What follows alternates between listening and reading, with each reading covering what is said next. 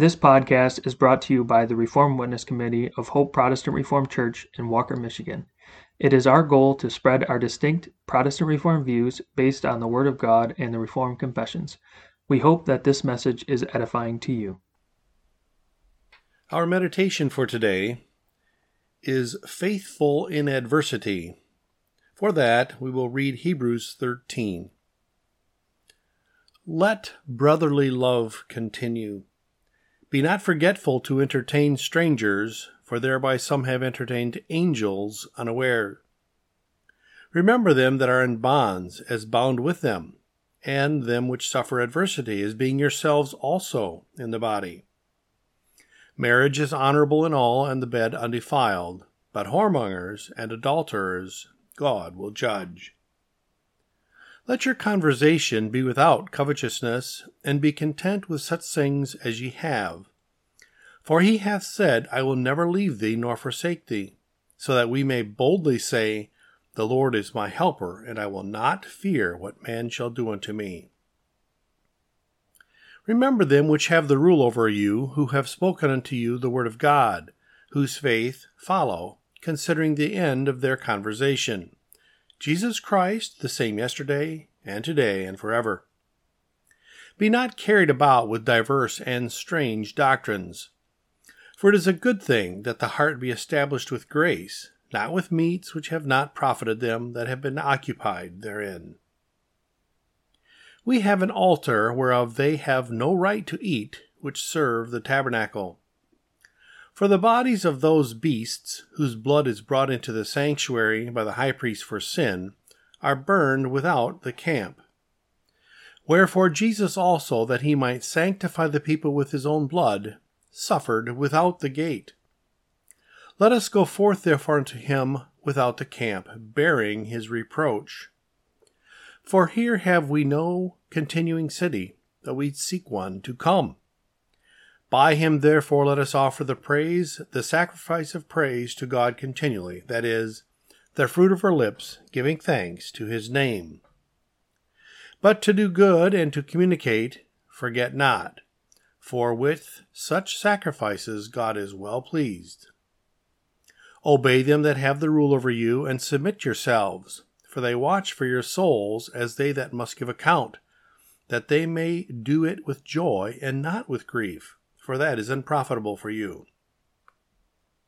Pray for us, for we trust we have a good conscience in all things, willing to live honestly. But I beseech you the rather to do this, that I may be restored to you the sooner. Now the God of peace, that brought again from the dead our Lord Jesus, that great shepherd of the sheep, through the blood of the everlasting covenant, make you perfect in every good work to do his will, working in you that which is well pleasing in his sight, through Jesus Christ, to whom be glory for ever and ever. Amen. And I beseech you, brethren, suffer the word of exhortation, for I have written a letter unto you in few words. Know ye that our brother Timothy is set at liberty, with whom, if he come shortly, I will see you. Salute all them that have the rule over you and all the saints. They of Italy salute you. Grace be with you all. Amen. From God, on whose earth we walk, whose plants provide us with all our food, who gives us every heartbeat and breath of life, we cannot earn or buy the smallest part of this earthly creation. Yea, instead, every minute we become more and more indebted to Him. Much less can we talk Him into giving us the smallest blessing of the kingdom of heaven. Although it may look as though the psalmist is in Psalm 119, verses 109 and 110, seeking to move God into blessing him for what he did, this is not so at all. The psalmist was in a difficult position. In verse 109, he stated that his soul was continually in his hand, and in verse 110, that the enemy had laid a snare for him to fall into. And then he wrote, Yet do I not forget thy law, and Yet have I not erred from thy precepts. In this, he was, try- he was not trying to persuade God to bless him, because he had done so well thus far. He is not boasting here, even though it may look that way. Our versification states it this way In danger oft and nigh to death, thy law remembered is my aid. The wicked seek my overthrow, yet from thy truth I have not strayed. Notice that he confesses that he must keep God's law. God made that known to him, and for this he owes God thanks. His statement that he erred not underscores his sincerity when he wrote that he loved God's law and considered it to be a lamp unto his feet. Well, we do well to remember these words of the psalmist. God owes us nothing, but we owe him thanks for sending his Son, who took not one step outside of God's law and died for all our missteps. In him, his people will be kept faithful even in adversity, not because they deserve it, but because of God's grace in Christ. When we pray for faithfulness, God will give it to us. Through Christ, He will make you perfect in every good work to do His will, working in you that which is well pleasing in His sight. Hebrews 13, verse 21. To finish for today, the Psalm Choir will sing Psalter number 334, stanza 3.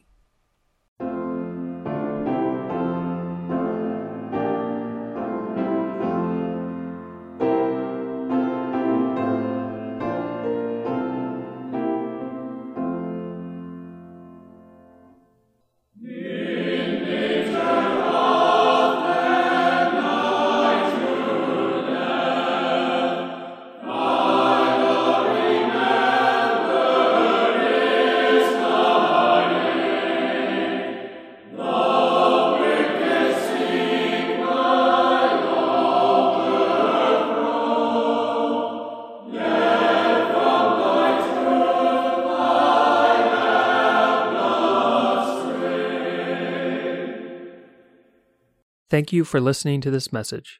It is our hope that it was edifying to you. Please subscribe to our podcast.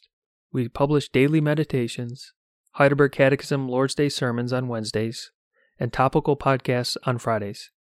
You can find more information about us at our website, hopeprchurch.org, and you can email us with any questions or feedback at hoperwc at gmail.com. Thank you.